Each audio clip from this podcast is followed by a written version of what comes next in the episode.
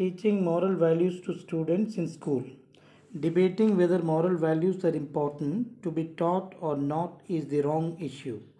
Moral values have to be taught to the students to decrease a moral decadence. The question is how to teach moral values to the students. Education is the best way to teach moral values to the students. Education needs educators or teachers and strategies to deliver the materials.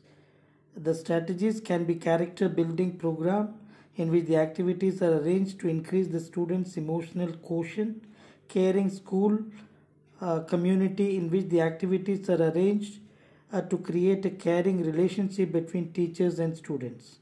An integrative ethical education model which has five steps for moral character development, supportive, uh, climate, ethical skills, apprenticeship, instruction, self regulation, and adopting a developmental system approach. And the teacher should have four basic principles in teaching at the class, such as uh, Amana, Rahma, uh, Taduba, and Sila, called uh, religulatus professional.